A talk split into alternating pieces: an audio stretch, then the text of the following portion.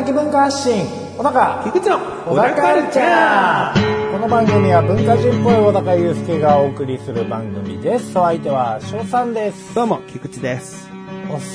よろしくお願いしまよす。ろしくお願いします。小高くんはさ、その、おう。メガネかけてんじゃん、今。でも話に聞いたらそれ伊達メガネらしいじゃん。伊達メガネってさ、どういう、こう、思いがあるなんでしょうね僕最初にかけたメガネも伊達なんですよねうんうんうんうん。うんいや、すごいね、わかる。俺も、こう、メガネつけて、こう、外出たいなとか、そういう気分の時ある。うんうん。そういう気分なだけなのかな？それもあると思いますようん。うんでもさ、今収録してる時もつけてんじゃん。はいそれは何の効果があるの？そう愚問、愚問だった？ごめんごめん。愚問です。そうです、愚問です。今の、今の愚問だなと思ったよ、自分で言って。はい。うん。なんで胸ポケットあるシャツ着てんのっていうのと同じでしょ？うんまあそうですね。う言うたらね。ん。でもメガネは単体だしなうん。で首にスカーフ巻いてる人がいてさ、僕がじゃあ今今日首にスカーフ巻いてたらさ、うん気になる？まあ、今の時期だったら気になりますかね。今の時期だと気になる？コロナのいや時、期？夏？あ、夏？あ、夏だから気になる、暑くないですかってこと？そうですね。か、まあ、それと、あとまあ、もともとつけてないっていうのうと、んうん。まあ、家でっていうのと。で、伊達メガネってすごいさ、こう、はいはいはいいい線を歩けるというかさ、家でつけてても違和感なかったりするよな。まあそうですね。でも、スカーフと持ってる、こう、心は同じじゃないのかなと思うんうだよね。ん。家で伊達メガネはないの？うん、特に、そうですね。家帰ってきてもそのメガネはお風呂入るまで今日一日はつけてる。いや、まあ外すかもしれないですねあ、。それは外すんだ。うん。これは収録現場に来てるっていう今の状況は外出の一環だから外さないんだ。まあそういうわけでもないかな。別に外したくなったら外しますね。あそうなんだ。はいうんそこまでね、意味もこだわりもあんまりないですないんだよね。うんなんとなく、まあもともとメガネかけ始めたのも、その僕の好きなバンドのボーカルの人がつけてたからとか、うん、あ、かっこいいっていう。うんうんうんおしゃれアイテムだよね。伊達メガネって。そうですね。まあその人は決しておしゃれなのかどうかって言われるとちょっと怪しいところもありますけど、うんうんファッションアイテム。ファッションアイテムなんですかね。特にこれをかけると、こう、すごく集中力が上がるとか、うんそういう能力があるわけでもなく、なく。うん。レーダーがついてるわけでもなく、うんビームが出せるわけでもない。見る見るって言うと、その人の洋服が透けるわけでもない。それはあんの？絶対言うなよ、見る見るって。いや、見たくないよ。お互いのためにならないよ。どういう気持ちで収録すればいいのよ。今の何のアイテムか分かった？うん、わかった。タルトル、タルルート君の。そうそうそう、タルルート君のミエッチン。うん、欲しいや欲つだ。しいな、あれな。あれ欲しい。あれはでも観察にもすごい適してるからな。まあそうですね。うん。うん。まあ普通に、凄腕 SP になれますよね。ん？凄腕 SP とかにもなれそうですよね。おおそうだね、はいあそこに犯人いるぞとかさ。そうそうそう。あいつ銃持ってんぞ。ああ、そうだねう。ん。ああれ、金属探知機すり抜けてるけど、部品ばらして持ってるぞ、みたいな。ああ、そういったこともできる。できるからな欲しいな。まあね、そんな仕事つかないですけどね。持っててもね。うん、弱いし。細いし。んでも。わかった。メガネに関してはもう全部が愚問だったわ。まあ、そうですね。僕が何かこだわりを持ってると思ったら大間違いですよ。わあそうだったな、はいもう全部をなんとなくですよって思ってりゃいいんだよな。まあ、そうですね。うん直感に従って、今日の髪型のその分け目も直感で今日はここだな。あ、そうですね。うんたまたまドライヤーわーってやったら、ここは分かれ目になったんで、うんそれだけです。うん。うん。下からわーってやって、あーって。今日の髪型好きだわ。おーなんかザ・小高って感じなのよ。あーまた変わるかもね。髪切っちゃったりするとまた変わったりするからうん、ね。そうそうそう。まあまあいいでしょう。はい小高はね。それでは、最後までお聞きください。小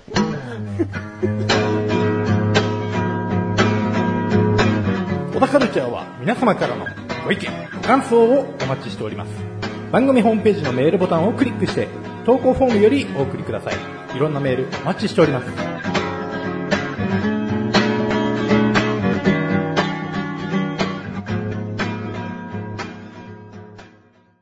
あの、それでは最後までお聞きくださいっていうのはさ、あの、小高の意思で言う時もあるし、もういいんじゃないかっつって、僕はちょっと軽く合図する時もあるんだけど、まあ完全にもう今9、9が出ましたねって感じの。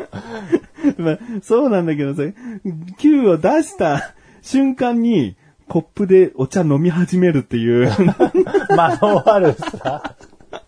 タイミング悪い。今の、今の、むしろ小高から察して欲しかったなとも思ったんだから、もう言っちゃっていいよとも思ってたんだから、うんその、なんか、あ、これマークぞって思った瞬間に、うん茶を飲むじゃねえよ。今も。今は測りました。そろそろだなあーもうそろそろ言わなきゃなーの、覚悟してオープニングトークしなきゃ。お茶美味しいっす。お茶美味しいやな。うん。今日は。えーそらそうだね。どうしようかな、うんお茶の話か、僕が今からする話、どっちがいい？僕が今からする話。えーとね、小高に相談があるんだよね。こんな僕に。あーいいんですか？相談入って間違えてませんか？内容によっては大変ですよ、も僕はもしかしたら小高を一番頼って生きてるかもしれないよ。う。あ、そうなんですかあの、大変だ。小高、小高の人生の中で、ええ。頼られてるっていうのは、奥さんと俺だけかもよ。そんなにか。ちょっと明日仕事行きたくなくなっちゃったな。仕事は全然誰も頼りたいと思ってない。あ、本当？うん。片倉さんも？片倉さんなんかもう全然、いっそ喋りたくないっつってたよ。伊野さん、え？あ、そうう。ん。どうする？な稲妻さんみたいな人いるの？何？いや、伊野さん、伊野さん。伊野さん、うんあ稲妻さん。犬す、犬すって言ったから。うん。うんい伊野さん？伊野さんな？伊野さんも全然小高頼りたくないって。もう全部自分でやりたいですって。伊野さんの、うんまあいいや、こうかな、この話は。伊野さんのことを詳しく話したくない。いや、小高に相談があってさ、えいや、これ言うべきか言わないべきかっていう相談なのよ。えは僕、とあるラーメン屋さんのラーメンがすごい好きで、い。うん。で、お店がほぼ出来たての頃から行ってんだよ。はでも10年以上行ってるかな。い。うん。だけど、さすがに毎週とか毎月じゃなくて、うんまあ言っても年に3、4回かな。あはは。うん。でも、行きつけのラーメン屋って言われた時に、ちゃんと一つに入ってるんだよね。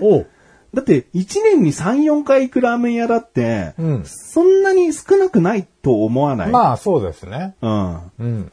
で、その、ラーメン屋さんの雰囲気からすまず話すと、うんカウンター席が、えー、まあ、7、8席うん。のみ。うん。もうテーブル席なし。で、カウンターの奥には、お姉さんかおばさんうんと、その店長というかもうそこを仕切ってるお兄さんが一人うんうん。働いてるのね。はい。で、もう全然こう別に愛想が悪いわけでもないし、サービスもいいのかな？なんか小さいライスはいつでも無料だったり、はいこう12時前だと海苔を増量して、お昼の12時前だと海苔増量で、えーサービスですよとか、うん全然こうお店としては僕本当に好きで。うん。で、何よりもこうスープがね、うん。こう主に鶏でできてんだけど、うん。鶏のなんか骨がく砕かれたような、はあこう、ちょっと歯ごたえがざらつくスープなのよ。んドロッともしてないんだけど、うんまあ、家系みたいな濃さもありつつ、そのスープの底の方に、こう柔らかい骨が砕かれたような変なザラッとしたものがあって、はいはいはいでもそれがあるからこそすごい、こう鶏ガラを感じるというか、なるほど。うん、チー油もたっぷり入ってるから、うんすごいうまいなと思ってたんだよね。で、とある日にそのご主人が、えなんか、サーフィンかなんか事故を起こしたらしくて、ええで、お店をしばらく休みますって、数ヶ月休んだんだよね。え。はい。でも、また始められますってなって、うん僕はまた行ったんだよね。うん。そしたら、その時ぐらいからなんだよな。なんか全然味が、こう、もうまずその、僕が何回も言ってるザラッとするものがなない。はい。うん。で、なんか前感じてた鶏の深み感もない。うん。なんか味が変わっちゃったんだよね。うん。で、僕別にラーメンマイスターとかすごい舌が超えてるって自信もないから、まあ僕だけは感じてるのかもわかんないんだけど、でもこれだったらもうそんなに行きたいと思わないよって思ってんの。おで、それがもう3、4年ぐらい続いて、でもまあ月の、さっきも言ったように年に3、4回は行ってると。ーうん。でもこれなんかさ、お店やってる側からするとさ、うん。理由があってコスト削減で味を変えてることもあるかもしれないけどさ、はい。なんかこう、作る工程とかを、こうでも別にそんな変わんないべとか、うん。こうするっていう工程を、まあ事故を起こした後に忘れちゃった、これをしっかりしなきゃいけないんだよっていう工程を忘れちゃったとか、うん。なんかこう変えたんだとしたら、うん。こう教えてあげるのがお客さんでもあるのかなみたいな、うん。常連客でもあるのかなみたいな。でも常連客出しゃばってる、こうニュース記事とか見るのすげえあるから、うん。そんなのはもう店二度と行かなくていいよっていう客じゃん。はい傍から見たら。まあね。店に口出しするのなんて。うん。でも実際お店経営してた時に、そう言ってくれる常連客だったら、はいありがたいと思わない？思思うよね。う。はい。ああ、そうだよね。やっぱちょっと変えちゃったのまずかったよねってなると思うんだよね。うん。だからすごい悩んでて、言おうかはい。言わないかってこと。うん言ったら、言って向こうが嫌な感じになったら僕はもう二度とそこに行けなくなるし、はい。まあ言って感謝されたら、としたらまあそれはそれでいいんだけど、うん。難しいなと思ってね。まあ、聞き方もミソですよね。これに関しては。本人がまずダウングレードのつもりなのか、アップグレードのつもりなのうんか、どっちでそういう思考に変えてしまったのかってういう。で、こっちとしてはダウングレードだけれども、まあ、お店の人に聞く場合に関しては、まあもうやめちゃったんですかっていう、あれを。ああ、そういう聞き方でいいのかな。そうですね。の方が一番ストレスなく、こっちとしても向こうとしても、うん。あれ好きだったんですけど、んうんやめちゃったんですか？みたいな感じで、うんさらっと聞いた方が、あのやり方はね、あれはむしろ、こう、こうそのザラザラをなすために、こう、こして、より手間をかけてるんだよとか、んうんなんか何かしら、意を得る回答が出てくるかもしれないですしあ、うん。そうじゃなくて、あれはちょっとこう、その怪我の影響で、うんその作業をするにはちょっと体的にきつくてとかっていう、割と納得のいく話になってくるかもしれないですし、うん。まあでもそこまで考えてるってことはあれですよね。ラーメンが好きっていうのもありますけど、まあそのお店が好きなのかなっていう気も、うん。なんというか、人間性というかう、ん。うん。好きだよ、入りやすいし。値段も、こう、ほうれん草増しって僕毎回するんだけど、うん50円で安いし。うん。だまあ、そうふとに聞く分にはいいんじゃないですかね。あれ、前はこうだったと思うんですけど、やめちゃったんですかね。がいいか。がいいと思いますよ。うん。なんか味変わっちまったな、この店も。そりゃ人も来なくなるだろうな。時間の問題だ。ごちそうさん。それで。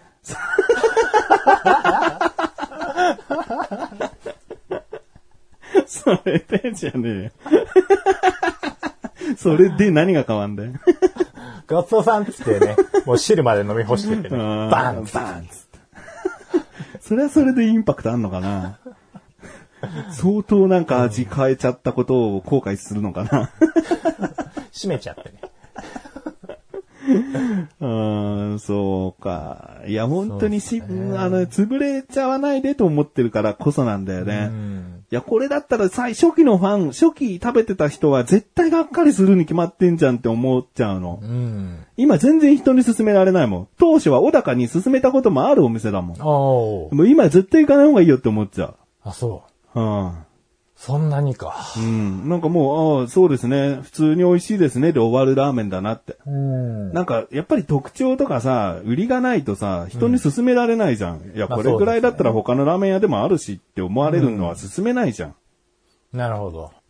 そこ、お客さんのアドバイスとかお客さんの意見がうん、すごいありがたいと感じるお店なのであれば、僕はちょっとこう、手助けしたいし、余計なお世話って言うんだったら黙ってるし、ん潰れちゃった時に、ああって思うよっていうだけのことで。まあね、本当にやむにやまれない事情もあるかもしれないから、うんまあ聞き方だけ慎重にやれば、それは言ってもいいと思いますよ。ちょっと次行ったら聞いてみようかな。本当にコストの問題とかね。なんか、切迫した状況だからっていうことだったら、うんあそれでも出し続けてるんだったら、うんじゃあ応援していつか復活させてくださいねっていう話にもできますし。そうだね。で、今日はごちそうさまっつってまた近いうち行きゃいいんだよね。そうですね。うんもう来ねえけどなって言って。そのうち潰れるのも時間の問題だな。ごちそうさん。それでパーンまあそうだな。ちょっと、やっぱほら、小高のアドバイスっていいでしょ？いいっすかね。ああ。僕だったらもうごちそうさんカーンだったよ。いや、ないけど。だって味変わってからも、やっぱり年に3、4回行ってるんでしょ。言ってるからね。でもいつか戻んねえかなって、期待もして言ってるからさ。そうでしょ？うんうんあると思いますよ。うん。うん。意識してね、復刻版とか出したりとかね。なんするかもしれないですけどね。復刻版、わざとだったか、やっぱりって。うん。つって小田カルチャーは皆様からのご意見、ご感想をお待ちしております。番組ホームページのメールボタンをクリックして、投稿フォームよりお送りください。いろんなメール、お待ちしております。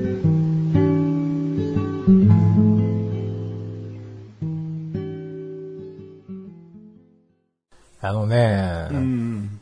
この前仕事がちょっと早めに終わりまして、うん。まあ、家族が夕飯一緒に食べようって言うから、うん。まあ、急いで帰ったら、んテレビが壊れてまして、テレビが壊れてる？はいうんなんかもう、一応電源は入る。うん。音声も聞こえるんですけど、うん映像だけもうぐちゃぐちゃってなってるんです。あ、なんか出てはいるけど、ぐちゃぐちゃの絵だ。そうそうそうそう。で、まあやっぱ奥さんもやったらしいんですけど、僕も一応ね、こう、叩くわけです。昭和。なんだろうなーって、この年齢がバレる 感じだなーと思って。ブラウン管ぐらいじゃないのそれ、うん効果そうなの。よ。もうまだチャンネルダイヤルで変えてる頃よ。それは古すぎなのよ。で、まあもうテレビこれ買い替えなきゃねっていう話をして、うんまあ二人でアマゾンとか見ながら、あ、修理とか何が原因かじゃないんだ。もう劣化による故障だと判断したんだ。うんもう買い替えようかなとは思ってたんだけど、映るし、うん。もう12年ぐらいやっぱり使ってたんですよね。うん、だからもうぼちぼちやろうなと思ってたんですけど、まあ突然その日が来まして。うん。で、まあうちのこう息子くんがですよ。まあテレビっ子なわけですわ。うん。で、テレビいつ治るの？みたいなことをずっと聞いてくるわけですよ。うん。うーん、つって。まあでもこれアマゾンとかでいいの見つけて頼んだら、うちプライム会員だから明日か明後日か、つって。ああ、つって。それは子供に言わなくていいだろ。うちプライム会員だかプラら、イム会員だからな、つって。アマゾンプライム会員だからさ。月額をしっかり払ってるからな。ああ、つって。プライムビデオも見放題だからな。CM じゃねえかよ。つってね。うん。うん今じゃないぞ、お茶飲むの。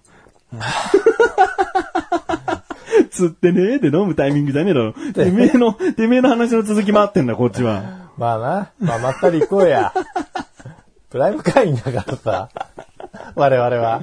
我々、俺はプライム会員じゃねえんだよ。お非プライム会員ですかそうだよ。俺、いつもスキップしてんだよ。画面出たら。プライム会員です。上級国民ですじゃねえんだよ。そうでね。うまあ、テレビないの耐えられなさそうだったんですよ。変えられない？耐えられない。あ、耐えられない？うん。うん息子くんがもあう、テレビ見たい中毒で。え、だってプライム会員なら次の日でしょ？うん。まあ、かかっても2日後とかには来るってことでしょ？でもまあその日の夜ってことじゃあ。うん。今日は一緒にご飯食べましょうって言って、家帰ったその日の夜のテレビがもうない、耐えられないってこと？そうそうそう。んその日の夜も、まあ、その待ってる間も、んとにかく耐えられないと。うんうんうん。で、まあ、よくよく考えたら、うん。あの、まあいいのはあったんですけど、発想がやっぱ、ちょっと遅れそうだったんですよ。おううん。で、その次の次の日はディズニーランド行く予定だったんですね。笑い、笑っちゃうんだけど、もう。だからまあその次の日になるわな、みたいな感じで、こう、どう え？あまたディズニーランドが、そうそうそう。いや、もう、だからちゃん聞き続けてる人しか分かってもらえないけど、おまたディズニーってなってたから。そうなんですよ。うんまた当たりましてね。その話はね、またおいおいね。う。うんん。まあもう、もうでもディズニーの話はね、そんなにすることないから、うんあれなんですけど。もう、小高家ルーティーンだよな、多分な。ルーティンなんですよ。うんもう年に、もう、すラーメン屋と同じです。オタクの。年3、4頻度回。的には3、4回の。ええええまあ、あのーだからね、うん。その、ディズニーの日もあるし、ちょっとその日もまたぐとなると、3日4日は待たなくちゃいけなくなると。うんうん。うん。まあ、そうするとその間ずっと朝も夜も、まあ昼も、いつでもテレビ見れへんと。そうだな。でも何？プライム会員だからって無理してアマゾンじゃなくたってよかったんじゃないの？まあそうなのよ。だから、あの、どうする？って言って。うん。まあそしたら、まあその日たまたま僕早く帰ってきたんで、うん。まだその段階で7時半過ぎぐらいだったんですよ。夜の。うん。どっか家電量販店空いてるかって嫁さんがボソって言い始めて、ああ、開いてんね。うん。で、まあ、あの、山田電機かヨドバシカメラ。開いてんね。うん。うん。山田電機は8時までだったんですけど、うんあ、これちょっと厳しいなって。うん。ヨドバシ9時までだって。うん。よし、行こうっつって。なるほど。で、まあ、ヨドバシカメラ行って。うん。で、テレビバーって見て。うん。で、43型でそこそこ手頃な値段で画面も綺麗なやつ。うん。東芝のうん。買って。で、配送しますってなると。あ、お持ち帰んなかったの？うん。配送しますって言ったんですけど、うん。まあ、やっぱ息子がね、うん。うん。あーっつって。見えないのっつって。じゃあ、い在庫がなかったの？何？や、あのー歩きで行ったわけじゃないでしょうん、車で行ったんだけうどん、まあでも結構重たいじゃん ?43 でしょ？うん。うん。いや、まあ10キロちょいぐらいですよ。うんまあ言うても。うまあ持ち帰りましたよ。ん。持ち帰ったんかい。なんだよ結局持ち帰りましたよ。まあごねるから、もう、めんどくせえと思いながら。俺もこねたよ、今。もし持って帰れないんだい。やでもあれじゃない。だって、結局配送で頼んだらさ、うんその壊れたテレビもさ、下取って持ってくれるわけ、持ってってくれるわけですよ。うんでも自分で持って帰ってたら、んそのテレビも後日持ってくか、うん。まあ、もしくは引き取りに来てもらわなくちゃいけないんだけど、引き取りに来てもらうと、またリサイクル手数料と別途で、あの、引き取り手数料っていうのがまた大きめにかかるんです。うん。うん。だー、やだなーと思いつつも、もういいや、持ってくと思って。うん。うん。で、家持って帰って、で、アンテナ繋ぐって段取りになった時に、うん。六角レンチね、そうですね。アンテナのうんうちネジ式で、うんで、六角レンチが必要な六角ボルトみたいなので、こう、アナログの、アナログじゃないや、アンテナのケーブル止めてあるんですよ。うん。六角レンチ、ないね。手でいけるとこまででいいんじゃないの？手でもう全然回んなくて、あ、硬いってこと？硬いんです。あで、まあなんか六角レンチがなくても、の六角ネジを回せる。方法を嫁さんと二人でググって、うん10円玉で挟んで、うん。いけるところまで回すみたいなのがあったんですけど、うんなんかもう虚しくこう、スンってなって、うん。こう10円玉が滑り、うん。なんか指パッチンしてるみたいな感じになったりとかして、ああーっつってもう、ドンキホーテ行ってくれっつって。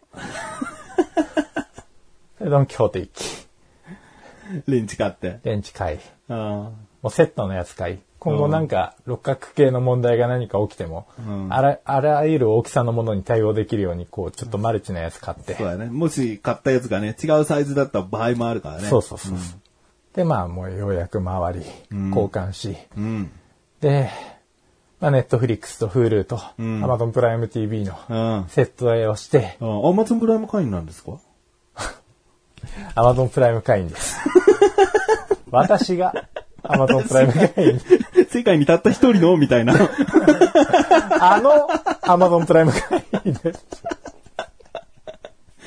そんなに偉かったんだ。えー入ればよかった。誰でも入れるけど。誰でも入れる Amazon プライム会員。うんえー森林です。えーまあまあ、あの設定をし、うん。ね。で、息子にクレヨンしんちゃん1話見て、うん寝ろっつって。おううんまあもう12時ぐらいだったから、うんこの頃には。っていうね、なんかもう疲れた一日がありましたよっていう。でもよく新しいテレビついたってことで解決したな。もしかしたらだってアンテナの不備とかで映像が乱れてたかもしれないじゃん。そう、その可能性もあるなと思ったんですけど、あの、Amazon Stick TV で、うんあの、要はうち見てたんですよ。うんうんうん。でだと、アンテナの、あれが関係ないじゃそうだね。ないですか。うん。うん。それでもう画像が汚かったのか。そなるほど。う。まあ、荒れてたんで、あ、これは本体の問題だな、つって見切りつけてな、るほど。切り替え。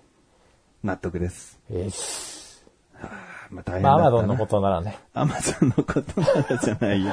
Amazon 使いこなしてるから。いや、アマゾンで買わなかった人でしょ。もうテレビ修理したら呼んでもらえれば、Fire Stick TV 持ってくるんで。ブスってさして。あ、これアンテナの問題じゃない。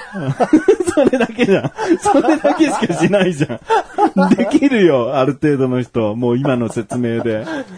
まあ、そういう、そういうね、話の流れですよ、今回はあ。あいや、ええお疲れ様でした。お疲れ様です。エン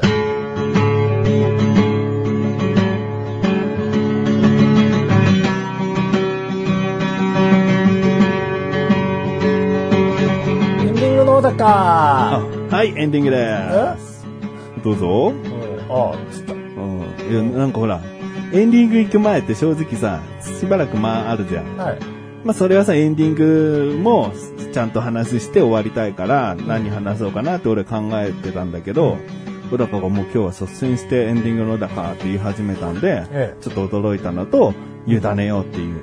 ああ、もう委ねてくださいよ。この、アマゾ 何回、そんなに自慢できんの？ン。できない。しかもね、あの、プライム会員なの奥さんだから。もう、そうだよなはい。僕ただの家族会員なんで。うんはい。任しといてください。ただのあれじゃん、紐じゃねえか。アマゾンプライム紐じゃねえかよ。バカ野郎バカ野郎バカ。弱い。弱いなはい。うんもうね、もう人をバカって言うなってね。うんいや、バカってね。バカって言われてもバカって言うなってね。バカって言われてもバカって言うなってはい。なんだと？僕は結構バカって口癖だね。あうあ。ん。でも言いそうな顔してますよ。うん。早く片付けろっつっただろバカって言っちゃう。うん。そのでも、バカが関西の人からするとすごいきつく聞こえるらしいけど関西の人はアホがもう日常的な言葉じゃん。いや、それと思ってもらいたいぐらい。僕のバカは。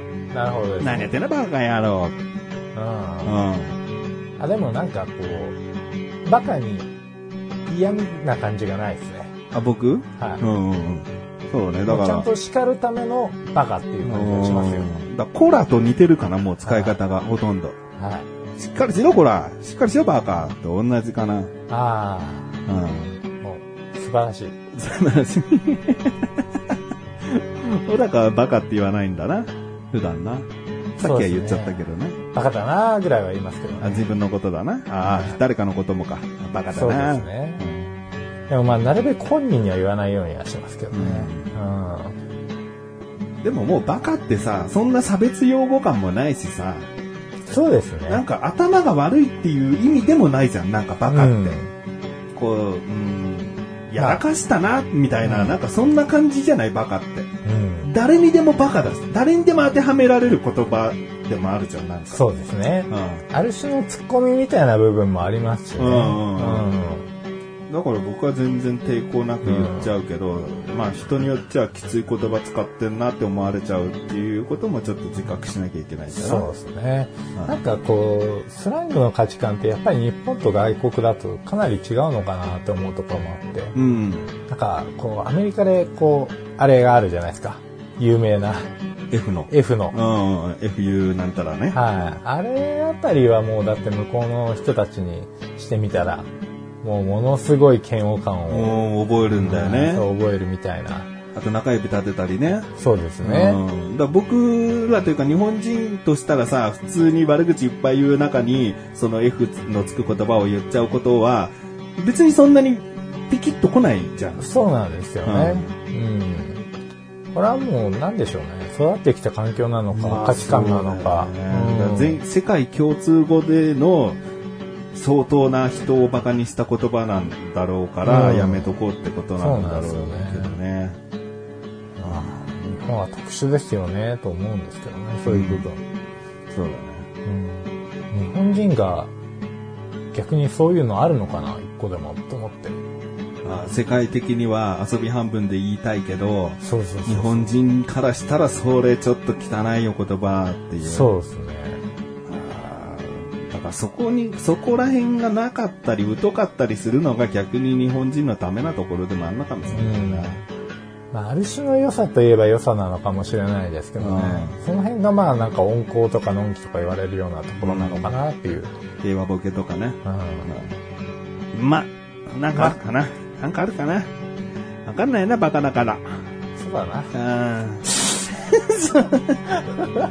バカより今ひどかったですね。うん。終わろうか。ね、終わりましょううか。ん。